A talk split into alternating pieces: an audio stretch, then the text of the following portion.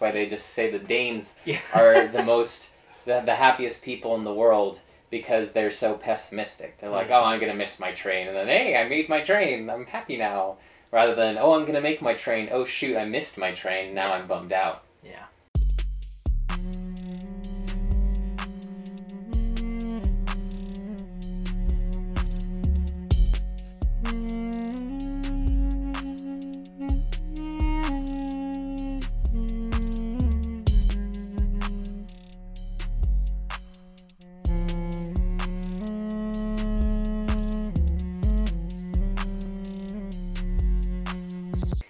Hey, welcome back to Barefoot to Emmaus. This is hello. Char. Hello, this is Byron. And just so y'all know, we just finished finals, so we're all feeling pretty good about that. Well, and mm, yeah, mostly. Yeah. I was just complaining about one of my systematic theology papers, but it's all good. It is in the past now. It doesn't matter. It's in the past.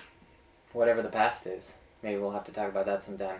But we're not talking about the past day. What are we talking about, Byron? We are talking about uh, one of my favorite theological ideas, which also fun. wormed its way into our benediction. If you've heard for the last couple of episodes, we've been ending with this wonderful benediction, uh, and I'll just say it now so uh, we know what we're talking about. Um, the benediction that we worked on together, but Char mostly Uh, approved and codified by the end, was uh, may you find wonder in the mundane, hope amidst the chaos, and comfort in the love that makes you you. Go in peace. So this isn't the end of the episode. It's not the end of the episode. Don't go anywhere. We have a long way to go yet. Um, oh, Frodo. So, so we're talking about those three ideas: wonder in the mundane, hope amidst chaos, and comfort in love, and in the love of identity, identity of love. Is this just going to be a fire hose if we're going through these three giant ideas? I mean, I was thinking about really? just the first one. Yeah. Right? Wonder in the mundane. And I honestly thought, I mean, I have I have a couple small theological thoughts that I've put together in my mind over the course of the last number of years, but I think we need an hour to talk about three of them. I don't think, you know, I don't want to deep dive necessarily into any of them. You know, I feel like our flavor is just to start somewhere and see where it takes us. So if yeah. we get to all three, if we just go to one. There's a lot of different formats of how we've been doing these, and I think it's I think it's good. Tell us what you think, by all means. Um, by feedback? All means. Question mark? There's a section on the website. Um, there's a website for that. There is a website for that. So yeah, I mean, there there's ones where, you know, Char or I pick a topic that we really, really love, and then we're the ones primarily explaining it while the other person kind of draws out juicy yeah. details. There's um, there's ones where we're just kind of going back and forth in a new thing that we just learned. There's... Or sometimes we just pick something yeah. that we don't really have any expressed thoughts about yet, and just kind of explore, and that can go a lot of different directions. Yeah. Sometimes we have to cut out a lot of uh, confusion. That's the tea. That's the tea. All right, so wonder in the mundane. Wonder in the mundane. So this has come up a lot, actually, recently. In the youth group that we're both a part of, but then before that even, one of our friends, uh, Pat Hodges. Shout out to Pat. If you're there, we love you. Um, we do. And okay, so he gave this talk a long time ago in this youth group um, about this this idea of quote-unquote feeling God, mm, these yeah. mountaintop experiences, this kind of classic youth group thing where the goal, like high school youth group thing, where the goal by the end of the weekend retreat is to get everyone crying. I mean, that's why they don't give you enough sleep. It's just like, wear you out for the right God moment at the end. Yeah, God moment. Very formulaic. That's, that's that's really kind of... No weird. complaints. I had some great crying weekend trips. Yeah. I, I had a fun weekend trip. I came back from a gay conference and mm. um, was really, like, feeling it in a mostly positive way, but also on this kind of, like, now I'm coming back to the real world.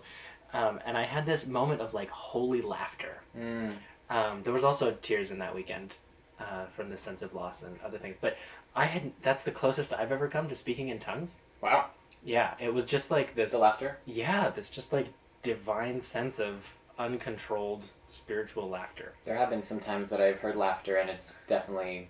I don't know how you tell, but for some part of myself just mm-hmm. resonates with him being like, that's that's holy laughter right there. Yeah, it was it was an interesting thing. So, do you feel like, mm-hmm. sorry, quick interruption yeah. here, do you feel like those retreats or conference or whatever it is mm-hmm. where you get sleep deprived and emotionally exhausted to the vulnerability of having some profound awakening moment, whatever, is that real?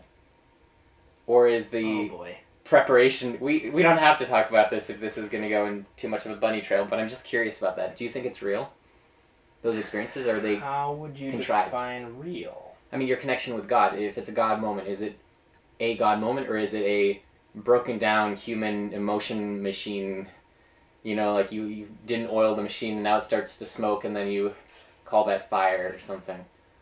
Real. I mean, so here's the thing. In this paper that I bombed, one of my like, one of my main ideas was that God, and you know, what this was in your Sarah and Hagar paper as well, that yeah. God redeems literally everything, mm-hmm. um, and that is certainly our hope, if not our experience.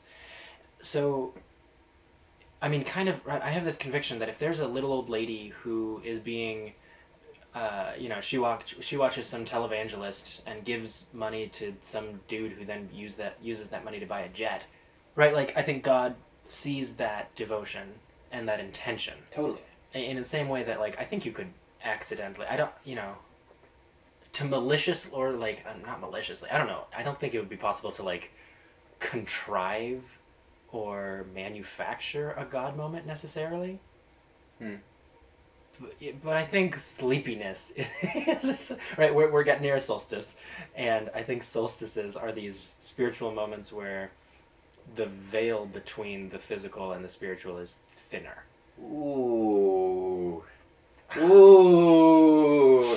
um, I think the same thing, I think a similar thing happens on full moons and new moons and, and whatever. I'm not into astrology a ton, but I do think that the physical world is more spiritual than we give it credit for usually. I like that Avatar talk. You know, waterbenders lose their power to during the lunar eclipse and, and all that stuff. No, but but I think there's a spiritual reality there. And, and in a similar way, I think there's a type of of human awareness, consciousness, control. Technology is sometimes seen as the opposite of of nature or like spirituality yeah. sometimes. And I, I think that's true. And I think when we give up a little bit, that sense of awareness and control, like for instance, when someone is tipsy or intoxicated or high mm. or something, like I think there's there's a thinning of the veil between themselves and what they're expressing. I think when people are sleepy, a similar thing happens. So mm. there's a sense that in our very mind-dominated world, mm. that we over-process things in a way that is real, mm-hmm. but it is only one aspect of reality. Sure. Absolutely. And so you bring in your heart, you bring in your spirit, you bring in any other aspect to your experience, and that adds richness in a way that the mind alone cannot get to. And so when you allow the mind to settle yeah. or to have some other experience such that other things can come up, I do believe that the novelty of such an experience does allow for a more unique connection with God or with yourself or with yeah. reality in any way. I love that. Yeah, and, and what that gets to me, what that gets to for me is this sense of the mundane. Hey, bringing it back. no, no, but I'm serious, right? It's it's these options between like a mountaintop experience. So um, it's called a mountaintop experience largely because of the story of the Transfiguration in Mark chapter nine. I think it is. Sure. Um, I, I think it is. Uh, and Jesus goes up with James, Peter, John, John, and Peter, mm-hmm. and is revealed in all of God's full glory, which I guess is an interesting Trinitarian thing. Like, was there more Jesus? Does that... it say that? All of God's glory? No, it doesn't, but that's the image, right? He, like, shines forth brilliantly, and God says, "This is my son, in whom I am well pleased." Yeah. Sorry, I guess God sounds like Patrick Stewart from I feel like uh, it can't be all of God's glory in the way that... would have fried. Yeah, they would have literally fried the brains. Okay, it was lots of God's glory. It was glory. lots of God's glory. It was glowing. God's yeah. glory. Yeah, this Shekinah glory, this, mm. this glowing metaphor or idea.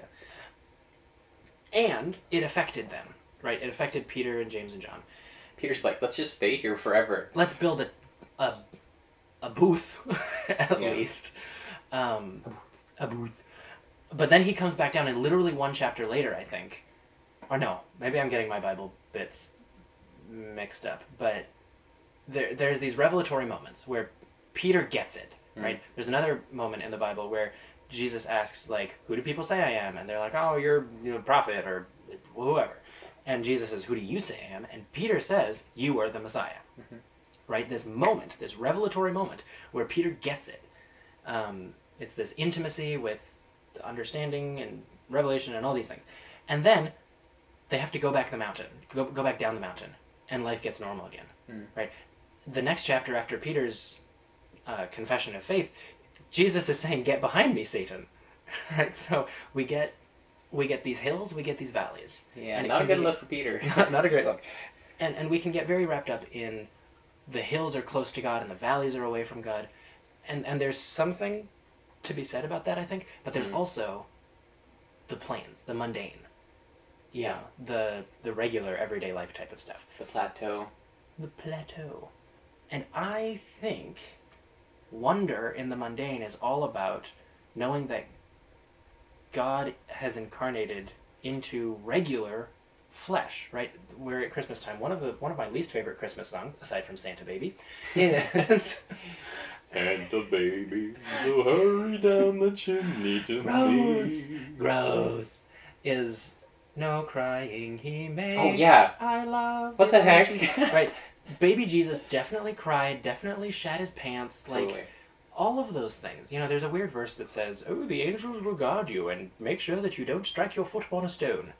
Um, in that voice. In, in exactly that voice. We have um, British angels. And I think that takes away from some of the mundaneness that had to have come with the reality of the incarnation. Yeah. So if we view... I mean, yeah. how many days of Jesus' life are not told? Most of them. Most of them. The vast majority. And although there are surely many wonderful moments that, ah, oh, if only we could have had that captured, if only we could have been a fly on the wall sure. for such a moment, there are also so many other moments that are not that. I think we were having this conversation mm. before of, like, Jesus, when he's sleeping, is that somehow a new, profound, holy revelation, or is that just the reality of his humanness? Well, and is every moment of his sleeping some new revelation yeah, exactly. moment of, like, you could you could gaze at the sleeping Christ and be like, I understand, like, a new scripture from, from this one moment, moment to the next in a way that's different. Yeah, yeah. I I don't know. Yeah, it's it's hard to say that you feel the same amount of godness, you know, from a moment of Jesus sleeping or. I don't know, like, walking, taking random steps as he sure. walks everywhere, um, as something like the moment of the crucifixion or the moment of the transfiguration. Yeah. Like, it's hard to say that that's a, uh, it's, it's hard to say that that's not a less holy moment. Yeah, it's, it's important in a different way. Uh-huh. And I think it's important in the fact that it is mundane, in the fact yes. that it is human, yes. which is getting to what you were saying. Yeah, because, um... Uh, the result of this, you know, contrivance of trying to get teenagers to cry and feel God, quote unquote. Mm. Number one, for boys, that's that's somewhat difficult in our culture. Yeah. Right. We have this double standard where where the only way to really know that you're saved, so to speak, it, for Protestants, um, is Calvin would hate this. Especially because I've experienced this mostly with Presbyterians, is this is this tingly feeling of like, oh, I, I'm suddenly close with God, or I had a God moment. And so then you Where, have... Where's the tingly feeling happening? um, so you, you get this issue of chasing that, right? Chasing this high. Yeah. And, it, and then, you know, you get stuck in this low, and then you feel away from God. And then there's the mundane where you just forget about God. And if we if we construct all of spirituality to be this chasing of a high, that makes everything else less profound, less meaningful, yeah. less bearable, less good, less divine. Can I clarify something? Sure. When you're talking about the mundane, mm-hmm. or even the low, are you talking about the temporal, so talking about this world and our human experience kind yeah, of lows and highs, or are we talking about a spiritual sense of mundane or low. Because what I've heard often from many people is that in their states of earthly low, when things around them are just going awry, those are often the moments that they feel God closest. So there's kind of this reversal, that it's, it's through the brokenness often that they experience both their dependence on God and trusting God, and God showing up in a profound new way. So are you, are you talking about it in an earthly sense or in a spiritual sense? I think some net combination of both. Like if you were to, okay. you know, because I wouldn't count it as a net low if the spiritual uh, reality is is high in that moment. And I think you can get two different types of, of people. People who turn to God when things are bad. Mm-hmm. um, you know, the, the number of people who went to church after nine eleven happened or whatever was a lot. Yeah. Um, so people tell me. I was five. Um, so heck if I know. I was also in the Middle East at the time. So different vibes. Um, yeah. Very different you know, vibes. So, so you get this idea of, you know, people turn to God when they feel like they need God.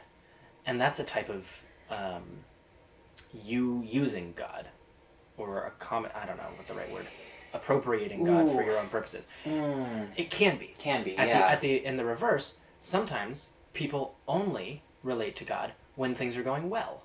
And they think, oh, you know, I'm good, so this is when I will praise God and do all these things. But as soon as anything goes wrong, they, they just forget that God exists and is there.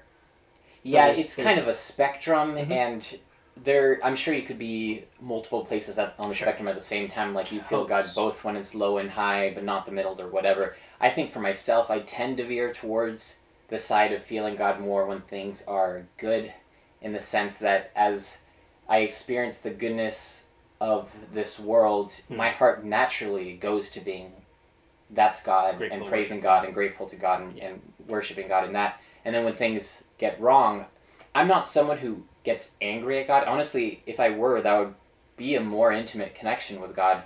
I go into this self-pres mode where it's like, okay, I need to fix this now. Hmm. And so I hunker down, I'm in my mind doing the work instead of trusting in God. That's often where I find myself. Yeah. And you're right to point out that in some sense neither of those are mundane. So I guess I, I don't really mean the lows either, because yeah because exactly of that thing, some people feel God feel a spiritual high in a physical low, so to speak, mm-hmm. and and reverse and all of that. Um yeah the mundane, like the the completely boring things, like when you're boiling a pot of tea or when you're like walking to school or something. yeah um There's another. I'm, this has been in my brain, and I kind of just want to say it. It's it's weird. Prepare yourself, Do you know. But like those moments when you're like picking your nose or like scrolling through uh, Instagram, just vegging out, doing nothing, or like pooping or farting or something. Like sometimes when I was little, I, I I like would apologize to God if I was praying and I like burped or something. Huh. And real, like, somewhat recently, in the last couple of years, I was like, that's stupid. That's such a human thing to do. Yeah. God is no, like, God God is no respecter of persons. It, it, and yeah. twenty-two-year-old Byron's like, you know what? I can burp in front of God. I can burp in front of God. Anyway, fun fun ideas. Like, that type of mundaneness. Mm. Um, you know, the... the meaningless, unsatisfactory little things. Um, so I think God is in that, right? There's this communion element that can come in there that comments on they are regular elements. It's just bread. Yeah. It's just wine. Um, if you're Protestant. Sure. Well, even, dare I say, before the transubstantiation-y moment, sure, it is just common elements. Yeah. Um, so... So finding wonder in the mundane.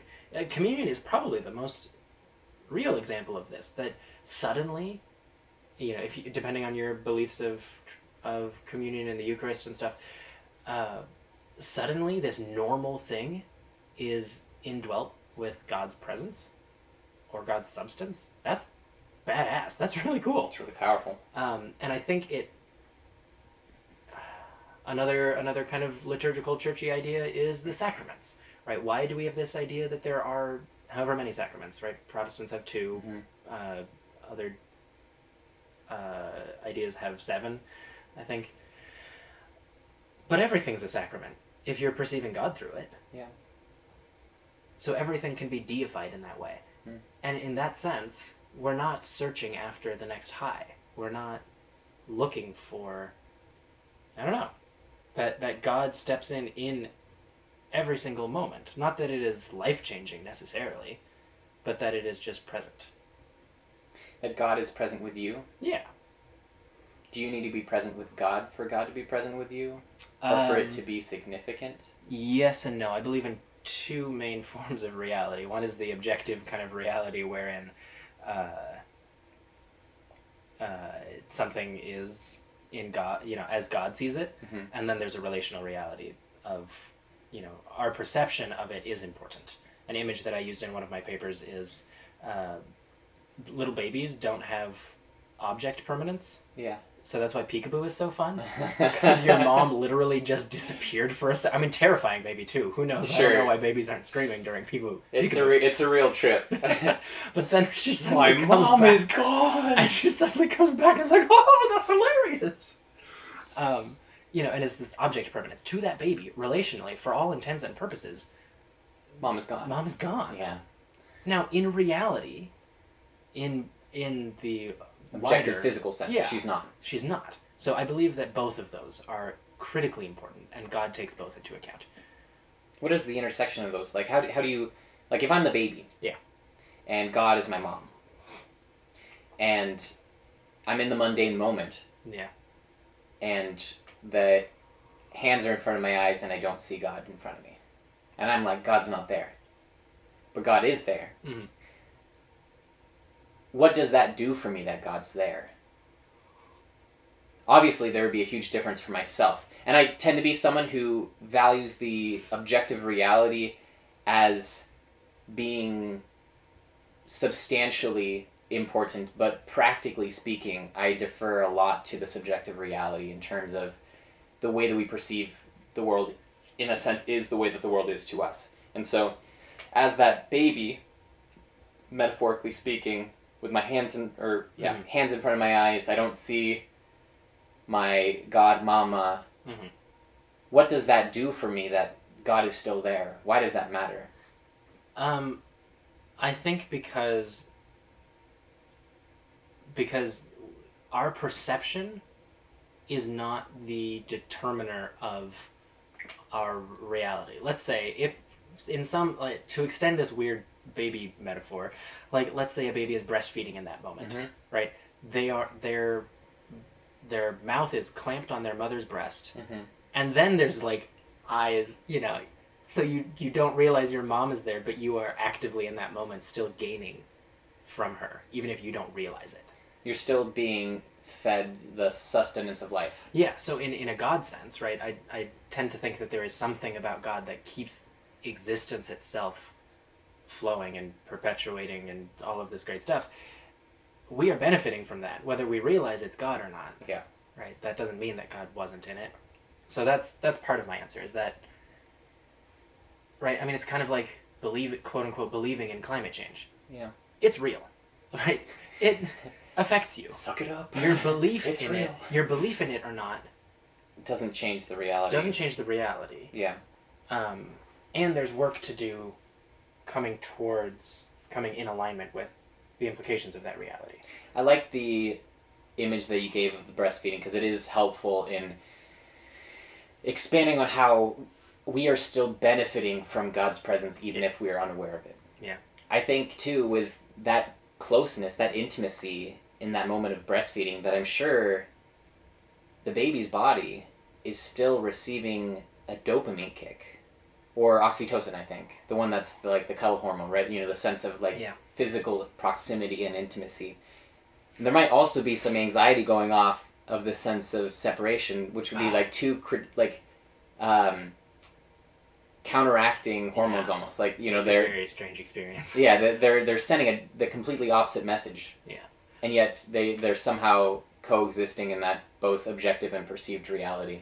Yeah, I've been watching lots of baby videos on YouTube recently, particularly Sweet. baby psychology videos. Ooh. Right, like the still face experiment. Oh. Have you seen that one before? Yes, I have. Or like there's one where there's this like chasm that's covered in glass. So mm. the baby like sees this chasm and they're like, I, I can't, I'm not going to do that unless the mommy says it's okay. Right? If the mommy is standing there saying, yes, come, the baby will override. At, at a certain age this works and it doesn't work. The baby will override this fear factor, this this sense of like preservation, and come. That's fascinating. It's fascinating. Um, as soon as a baby like comes to a certain age, they start to trust their own capacity more than uh, a, ma a mama. There's a proverb in there somewhere. There's a huge proverb. Babies are amazing. But anyway, uh, that's that's not the proverb. Maybe it could be. Babies are amazing. Yeah. Maybe it should be a proverb. I don't know. Any other thoughts on wonder in the mundane? Well, tell me a little bit about what you think wonder is. I mean, you've talked about God's presence in the mundane. What is this yeah, aspect I guess of you're wonder? Right. Most of what I've been uh, alluding to is this sense of sanctity of the mundane. Mm-hmm. um, and, and therefore, I, I just presuppose that sanctity implies wonder. That mm. if it is holy, and if we recognize it as holy, then our natural consequence is wonder. But it, I, I guess it doesn't have to be, right? You you made this comment of somehow we get used to this idea of God. You know, it should blow our minds every time we yeah. think about what God is. We just don't have the capacity to not. always be at that mind-blowing level. No, we and do And so not. eventually you have to just normalize it. Yeah. Which somehow is... the, the impossible to normalize becomes... Uh, watered down to a normalized point to where you can talk about God and talk about salvation mm-hmm. and miracles and all these things in a way that doesn't constantly just for blow some, you to smithereens each time. For some people it does, right? Like my, my grandpa will be drawn to tears almost every time he talks about like his uh, his convictions around mission work. Mm-hmm. You know, um, our, our mentor, my mentor, will often be just drawn to tears. There are certain people who are just like, who they do, they think about some, you know, to me, uh, mundane now, concept of like, the love of God. And that concept, I don't know if that concept itself has ever just like, brought me to tears. Mm. Um, by itself, without, you know, a lot of facilitation of something like Advent or Lent or something. Um, I've definitely been moved by the love of God on many occasions, but when I talk about it as a concept versus talking or thinking about it as an experience, it's very different for me. So when mm-hmm. I'm connecting emotionally with that love, it can be really moving, really moving.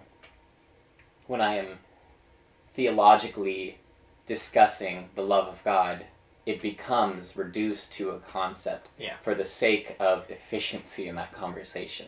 Yeah. Which is just an odd thing. So, so wonder. Um, I think wonder has a strong sense of implying not having an answer, mm. um, at least not uh, not perceiving an answer currently. I wonder.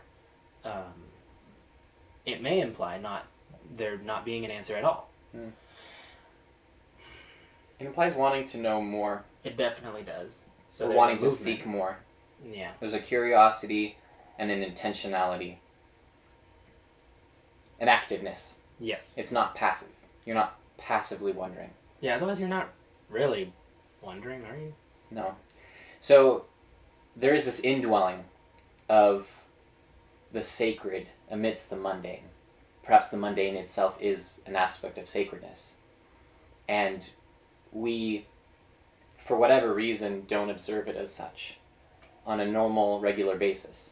It could be because of what we were just talking about, of its consistency, that you just when you are saturated in the context of the mundane making yeah. up so much of your life, it's yeah. very hard for that to always be significant. Mm-hmm. Or it could be about our capitalist society and how productivity is pushed on us and the mundane just isn't productive. Or it could be any myriad of huh. reasons why, you know, maybe there's some biological programming that the mundane isn't helping us to. Well, it's like getting used to a smell. You walk into a smelly room, and after five minutes, you, you forget about the you smell. Forget about it yeah. because your brain has and needs to do an efficient thing to, mm-hmm. you know, okay, it's not dangerous. You know, it's the same thing as stereotyping, right? Your your brain categorizes yeah. for ease of communication. So and it's wonder, actually a good thing. Yeah. Well, not not saying stereotypes are a good thing, but it's an efficient thing. Yeah. Um, that's part of human design. Yeah, and so wonder in the mundane is a kind of meditation, I think. That's a good way of putting it. And I think even if we just took a few moments of every day to practice wonder in the mundane, yeah. it would help spiritually posture ourselves to being more attuned to the beautiful and complicated way that God is working through all things, both the good and the bad and the mundane. Yeah, I think it gives us a sense of automatic humility. Hmm. Right, to imagine, sometimes I, sometimes this happens for me with science, like, to, to look at a microscope, or to, like, think about the idea of an atom and be like, oh my gosh, like, God is in this thing! Yeah. And sometimes, you know, I, that does, like, trigger That's wild. wonder in me. um, yeah. yeah. No matter how small you go.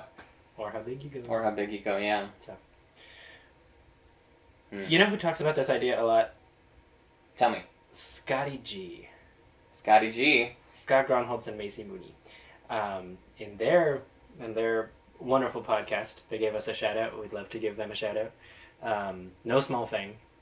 That's great one podcast. of their great podcast. That's one of their main things. They'll talk about the randomest, most mundane stuff like chips or I don't know, just like yeah. And, and we're we're kind of I, I was inspired by that posture. Of finding meaning in the small, insignificant things. The yeah, like investigating, investigating those things. Yeah. Looking for the treasure that is already there. And through that... Curiosities, too. Yeah, I mean, you learn something about something that you never would have had thoughts about, potentially, yeah. but you also develop the skill or uh, discipline of curiosity. Mm-hmm. And inevitably, with curiosity, you... also train yourself in this posture of unknowing. The sense, like you talked about, of um, wonder is not having an answer. Mm-hmm. And so the more that we wonder, the more comfortable we become not having an answer. Well, and is that a good thing? I think it is. It doesn't mean that you settle for the non-answer, but it means that you are comfortable amidst the non-answer. And for so many questions that both have an answer and don't, it is important that we're seeking the answer, but that we're also very much okay in the non-answer, because sometimes those aren't separate.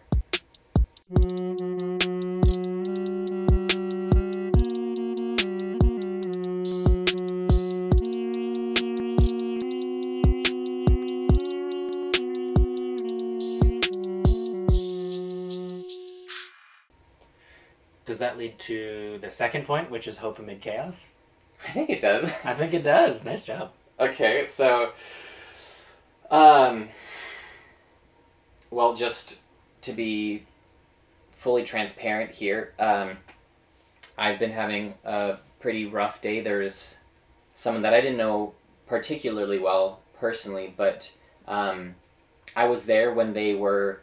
Um, released from their incarceration, and I was part of their the welcome crew for them.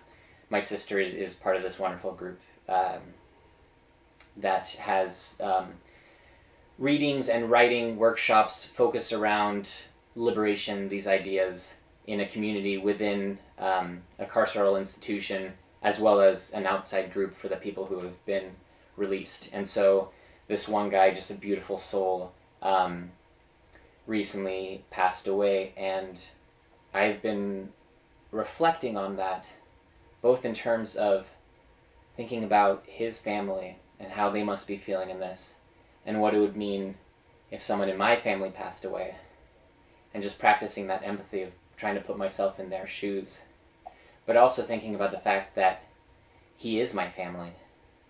I mean, I really believe that as we lean into the interconnection of recognizing that there really isn't much that is separating all of us, that the message, the lie of otherness that you and I are separate, are unconnected, is a poison.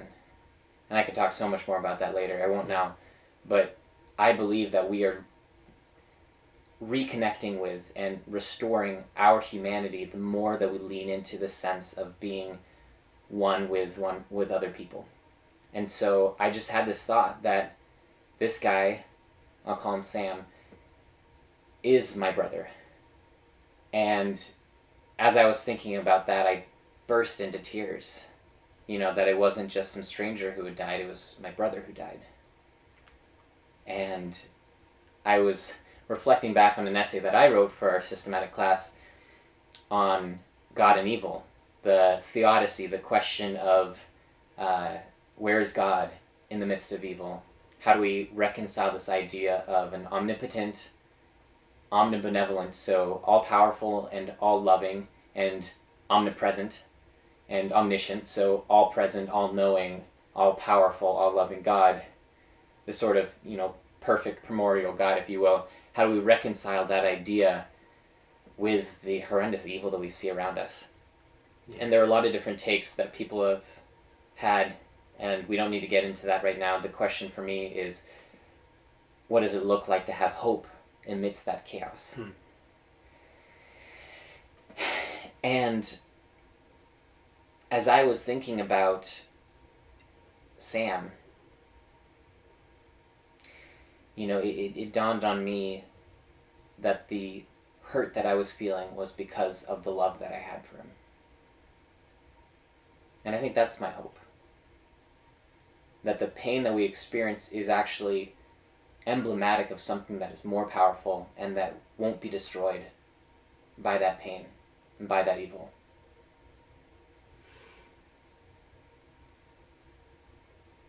So you feel like you could say you loved him? Love him. I do love him, yeah. How?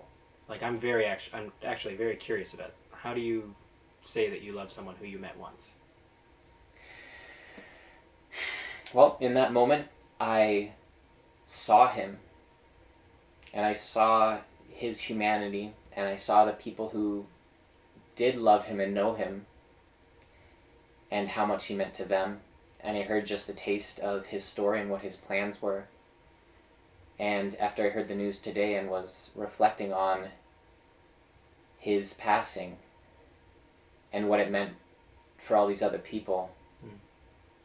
it was just setting in more and more how important he is. How important he was to them, but just how important he is. And now that he's gone, that that leaves a mark on his community. And I'll tell you, you know, when I put myself into that perspective of him being my brother, that was really when the floodgates set off. Mm-hmm. And there was something about even not knowing him particularly well at all, to say, this is someone who is my family. There was just this automatic sense of love. And I don't know if I have more words to it than that, but you know, when you welcome a child into this world, a mother or a father just automatically has love for them. And I don't know if there's any reason other than it's your kid, you know, it's your family. Or like if you adopt someone and that's your kid now, or, you know, for the siblings, that's their sibling. And there's just this sense of your your family. And you know that family is a really loaded term for a lot of people, and that it doesn't always have a sense of love. Um, but in my experience, even with long disconnection, you know, my sister Emma has lived in Sweden for the last like eight years now, and so much of the time it's really hard because, you know, we, we try to talk when we can, but it's maybe once a month or so, and it often feels like it gets cut off short. And there's also so much connection that happens without words when you're just present with someone. Like, mm-hmm. that's so much of what a relationship is. Mm-hmm. And so it's been hard to feel like I'm close to her a lot of the time. And yet, no matter what, if I were to just you know, that hypothetical question of, like, if you're on a stranded island, who would you pick with you? Mm-hmm. And Emma's absolutely one of the people that I'd pick, always. And the only reason why I can say that is because she's my sister. You know, because I love her. And that's not a fake love, it's a really genuine love. And it comes with my sense of connection to her. I'm connected to her because she's my sister. And so when I thought of Sam as my brother, I felt more connected to him. And I felt more affected by the loss. Wow, that is really powerful. Thank you for sharing. Yeah. Well, that's my sense of hope amidst the chaos. That's that's what I've got. Do you have any reflections on it? I mean, I'm giving a talk next... Oh, tomorrow. Haha, ha. Next tomorrow. next tomorrow.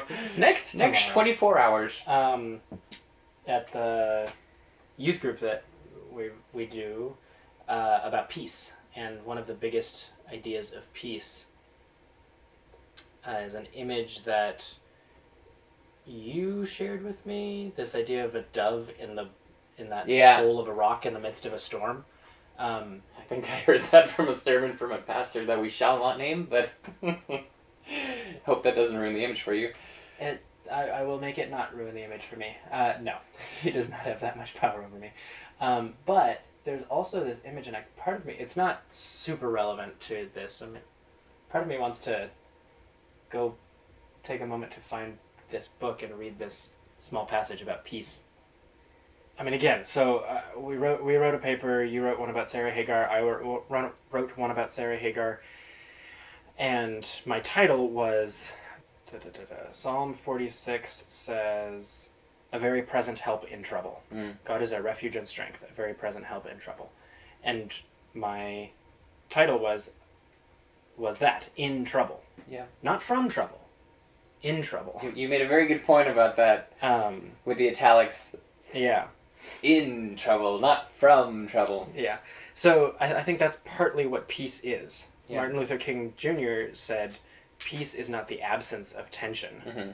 It is the presence of, what did he say, justice? Yeah. Presence of, there's something my dad says, that peace is not the cessation of violence. It is the violence of cessation. It Ooh. Is when everything, when, when the chaos doesn't get to you. That's that's peace.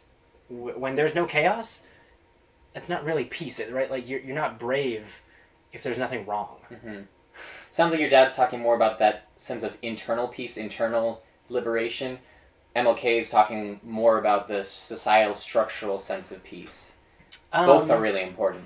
I think I think I think my dad is talking about this this cosmic spiritual sense of like the reality of peace. That you find within yourself, though, right? Um, no, I mean, the the whole passage in, in context. Sorry, the passage I'm referring to is this book that I was also talking about looking for. My dad wrote a book. It's very good. It's called Adam Without Eden by Sam Walker. I don't think it's in print anymore, but it's a damn good book. And if you can get a hold of it, you should. Um, that makes it like a collector's item. Yeah, it does. Uh... I think I've promoted my dad's book more than any other human, including his publishers, but whatever. So yeah, he has this this kick-ass passage about peace, and it's it's this idea of a lot of things. It is it is social, no more chaos. It is personal, no more chaos. It is, well, hmm, I guess that gets different, complicated, because it's not necessarily no more chaos. It's your ability in that moment to withstand the chaos. Mm-hmm. So M L K, right, he did all his training of like, are you able to withstand blows and not retaliate? And that's peace, right? There was a guy, uh, Reverend, I think his name starts with a W, he marched with M L K, and he was relatively, I, I, I was on a prayer meeting with him recently, and he was relatively adamant that it wasn't the civil rights movement, it was the American nonviolence movement. And he was very insistent about this terminology. Hmm. And I, I thought it was a little strange, but... Um, I mean, everyone has their own perspective. Well, largely because there were people from South Africa on this prayer meeting. Yeah. And they have just an unbelievably different reality with... Yeah. So, anyway. Yeah, what is... peace amidst the chaos. No, it was hope amidst the hope. chaos. Yeah. Hmm. I think peace and hope can be connected, though. You yeah. can have hope without peace, but there is also a certain peace that I feel is is intrinsic to hope. That that you cannot be entirely peaceless if there is hope in you. Here's some things I want to say about chaos and hope um, that just that just kind of occurred to me. Chaos. Mm-hmm. Tohu Wubohu. What a great name! It's a great. It's a. It's a. It's a. What is it? It's kind of like a onomatopoeia, mm-hmm. or it's an adjective in ancient Hebrew for chaos and void. Right. Mm-hmm. It's the word at the beginning of the Bible. In the beginning, uh, no. What does it say? God cre in the beginning, God created the heavens and the earth, and and, and the earth was formless and void. Mm-hmm. Right. Whatever that is. In Hebrew, that's the word tohu wabohu, and it just kind of means chaosy wayosy. Like that, that would be a better translation than this. That would like, be amazing. Than than kind of this like you know formless and void, fancy sounding words. I just like the idea that there's a nonsense word in the, within the first words of the oh, Bible. Absolutely. and I mean, the world was nonsense at that time. It was nonsense, but there was form from chaos. Mm-hmm. And so there's a question as to whether or not God created that chaos. But then the, enter Job. At yeah. the end of uh, the book of Job, God comes in and kind of tells this interesting creation narrative again, mm-hmm. talking about the Leviathan and talking about how God like tamed chaos, but also didn't just tame chaos, but f formed and harnessed and allowed chaos. Yeah. So that chaos is not a bad thing. Sure. A lot of the descriptors of that God was speaking to of the wild animals in the Hebrew culture were representative of chaos. And yeah. so essentially this image of God was sounding more and more to Job as the God of chaos, not only the God of order and beauty. Yeah. Yeah. I mean, even in, right, as at D and D, there's these delineations of, are you chaotic good, chaotic neutral, chaotic evil, uh, or lawful good? Lawful evil, lawful whatever. So this scale is not a moral thing. Like lawful to chaotic isn't good to e good to evil. Yeah, they're not the same thing. Yeah, that, that's why that intersection exists. Thank which you, D and D. Yeah, teaching us deep theological constructs. Yeah. So so there's chaos, but there's also this question of hope, and this is the thing I love to talk about. I don't think I've said it before. Um, correct me if I have, but J R R Tolkien talks about hope in this really interesting way in The Lord of the Rings. There are literally characters in The Lord of the Rings that can see the future. And there's this question of... They're like, oh, shit. Well, see, see future possibilities, right? Yeah, Galadriel yeah. and the mirror and Elrond, like, they specifically have They're these like, conversations. Oh, no. Oh, no. Oh, no. And do they give up hope? Mm. To some extent, the answer is no. Yeah. And for Tolkien, especially for talking about humans who can't see the future, uh, Tolkien says that despair, hopelessness, is in fact a, a type of error. Hmm. Because we cannot know the future. Hopelessness, technically, is certainty of despair. Certainty that something won't work or won't happen. Um, and it, it, it would take so much... knowledge and certainty that we cannot attain to technically actually give up hope. Yeah, but there's a huge vulnerability to hope.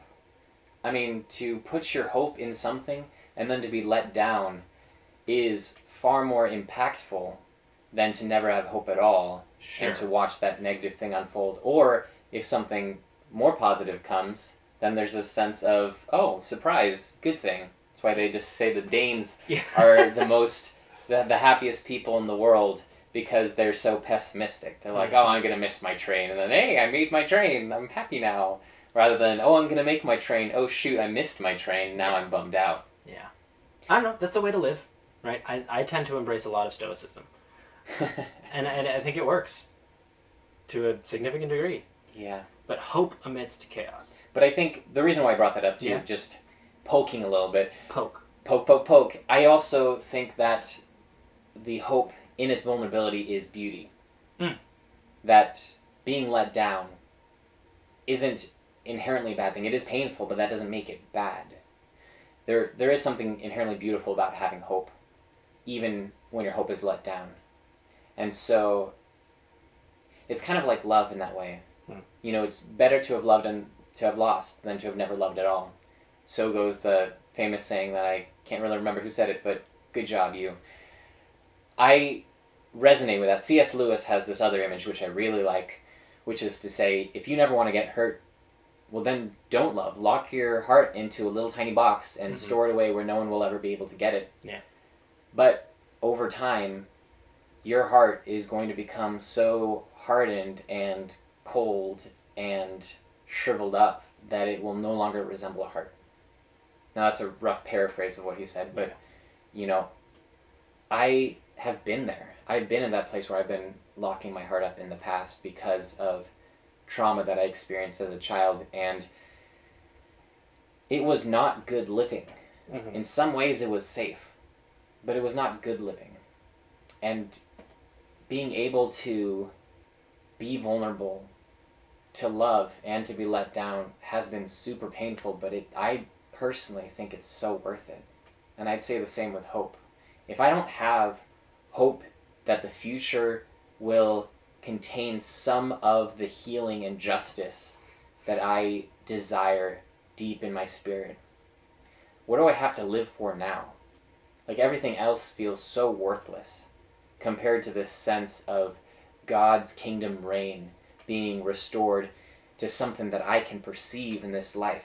Mm-hmm. Sure, I do have a future hope as well, to the eschatological, that which happens after my death. Mm-hmm. I have full faith in that.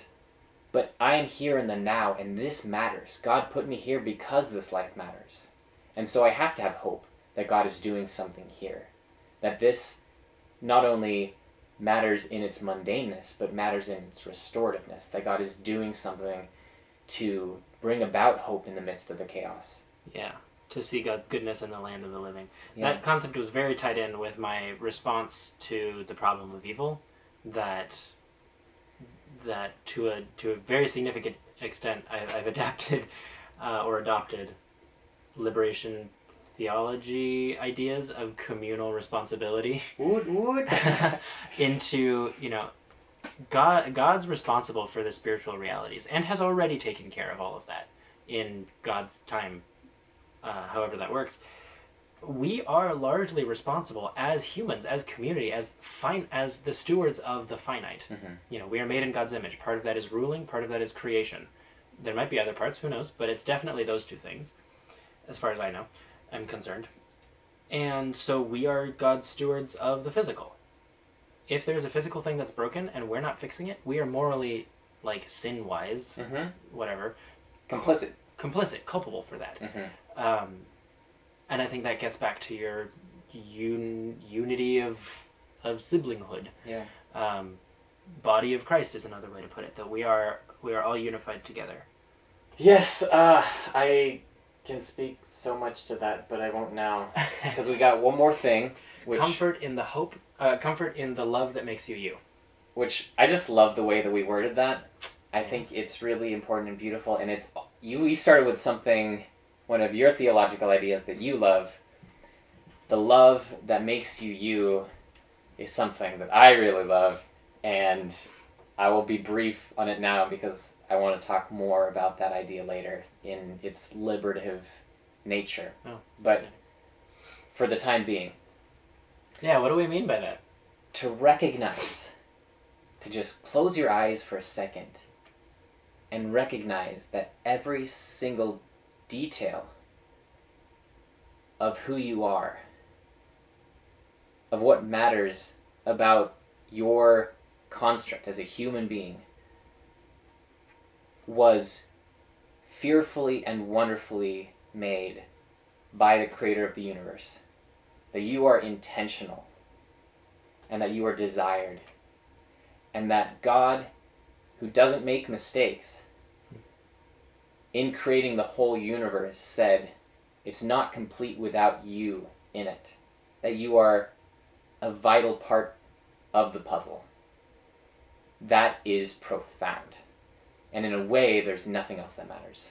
I mean, that is this pivotal point on the axiom of reality in my mind. And that's the essential core of why it's so liberative, because it's like, if nothing else matters, well then we are set free to live our lives in a way that reflects that sense of freedom, that reflects that sense of love and security, of knowing that at our core, we are loved and we are valuable. So I find comfort in that. It doesn't mean that I don't have depression and that I don't have loneliness and I don't have insecurities, because I sure as hell do. I struggle with that a lot, and it comes in waves and it comes in seasons.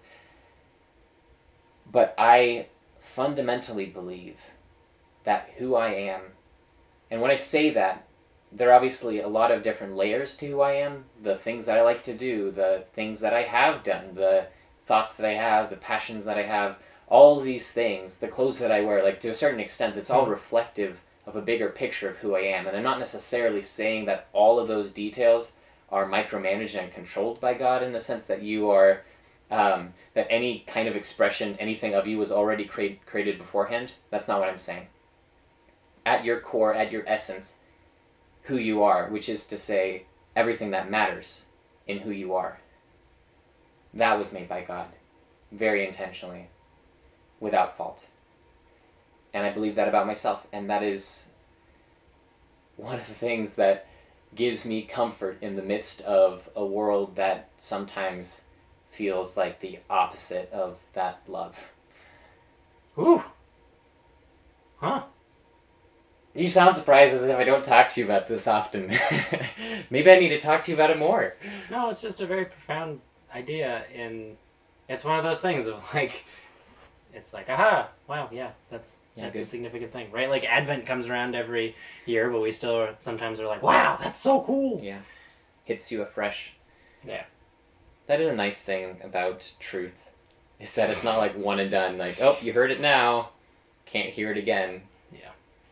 So now you have heard just a little bit, scratching the surface of the depth of the theology and sentiment behind this benediction that we'd love to say over you. And I hope that as you go about your day, that you would carry these words with you, because they were intentional, thought out, and very meaningful, and we mean them for you.